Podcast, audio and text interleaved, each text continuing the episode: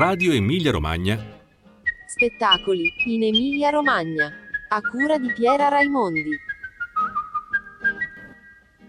Bologna ai tempi del fascismo, un progetto della Baracca Testoni Ragazzi, interpretato dai Hey, ragazzi e le ragazze di Matilda. Erra Banda. Matilda, Matilda, she take me money and run Venezuela.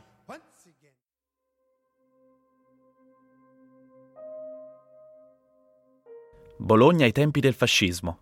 Un podcast in cinque puntate. Testo di Gabriele Marchioni. Interpretato dalle voci delle ragazze e dei ragazzi di Erra Banda. Giada Di Liberto, Elisabetta Fabbri, Edoardo Galeotti, Ludovica Bluia Quinta, Alba Michelessi, Nicole Pagani, Michelle Pratizzoli, Anita Roffi, Luca San Giorgi, Marta Vecchi.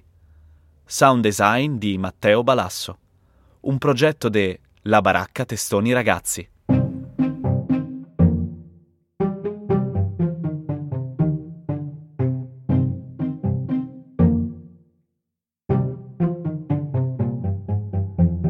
Episodio 1. Dalla fine della Prima Guerra Mondiale alla creazione dei fasci di combattimento.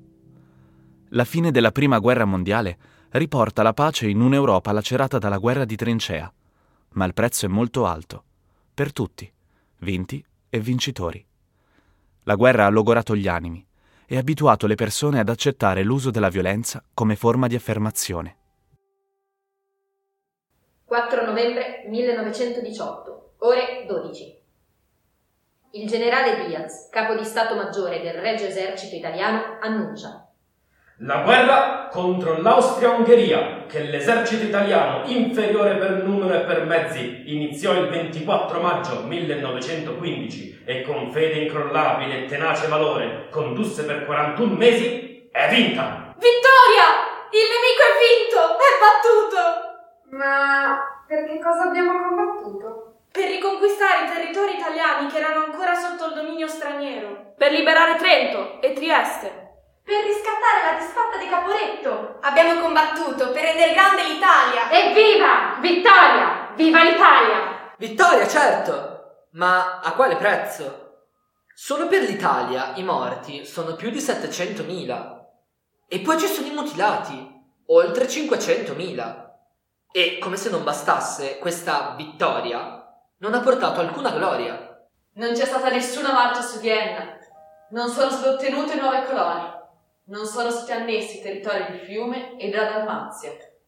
Una guerra lunga e terribile che ha logorato e lacerato la società civile, in Italia come in Europa. E mentre si celebra la fine, in molti si chiedono, ma per che cosa abbiamo combattuto?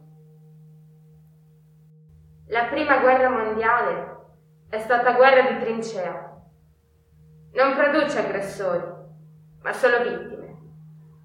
Migliaia, centinaia di migliaia di vittime. La prima guerra mondiale è stata un massacro anonimo di vittime inermi. I soldati non sono valorosi eroi che partono all'assalto del nemico. Sono carne smembrata in trincea, sbranata dai colpi di cannone e di bombarda. La psiche logorata nell'attesa di un ordine d'assalto o un controordine di ritirata. La mente sconvolta dal terrore dei gas e dell'acciaio, sparato da chissà dove. La guerra di trincea ha trasformato l'idea del soldato valoroso in un milite anonimo, ammassato sul fronte di guerra insieme a milioni di suoi simili, come fosse il risultato di un prodotto industriale. Nella massa spesso anonima di soldati mandati al fronte spiccano gli arditi, un comparto scelto dell'esercito italiano, truppe d'élite, guerrieri valorosi selezionati per l'esperienza e il coraggio. Truppe selezionate per le imprese più difficili che assaltano le linee nemiche armati di coltello e bombe a mano. Il loro eroismo, le loro imprese rievocano il culto del guerriero antico. Gli arditi sono un'aristocrazia di guerrieri, eroi da copertina per i giornali dell'infanzia. Bavero al vento, bombe a mano e coltello tra i denti.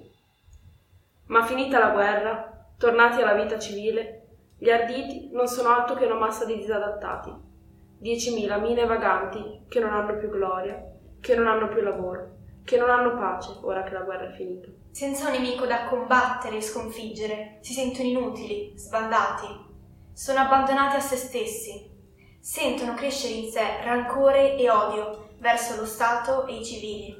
Provano rabbia verso la classe politica che risulta incapace di far rispettare le promesse fatte prima e durante il conflitto. Delusione, perché nonostante la vittoria e il sacrificio si rinuncia ai confini per cui sono caduti in guerra più di 700.000 italiani. Rancore verso gli alti comandi che ancora li costringono a lunghe marce prive di scopo. Disprezzo per i borghesi e gli industriali che si sono arricchiti col sangue dei caduti. Rivalsa verso le donne che hanno occupato i loro posti di lavoro mentre loro rischiavano la pelle. E odio socialisti che sono sempre stati contrari alla guerra e che con le loro parole hanno chiaccato il morale delle truppe e causato la disfatta di Caporetto. Per chi ha vissuto la guerra, questa grande guerra, la morte non è solo un fatto occasionale, ma un episodio consueto a cui si fa l'abitudine. Morire non è un fatto eccezionale, accade, e prima o poi capita a tutti, a me, a te, a lui, che importa. La morte ormai ci lascia del tutto indifferenti. Essere indifferenti alla morte significa provare l'uso della forza. Significa accettare il fatto che ci sia un avversario da combattere e sconfiggere. Ad ogni costo a qualsiasi costo, perché l'indifferenza alla morte elimina rispetto per la vita, la propria o quella altrui. Questi ex combattenti che non trovano posto nell'Italia del primo dopoguerra sono circa 10.000. Sono carichi d'odio e pronti a tutto e aspettano solo qualcuno che torni a coinvolgerli. A loro Mussolini si rivolge quando il 23 marzo 1919 fonde i fasci italiani di combattimento.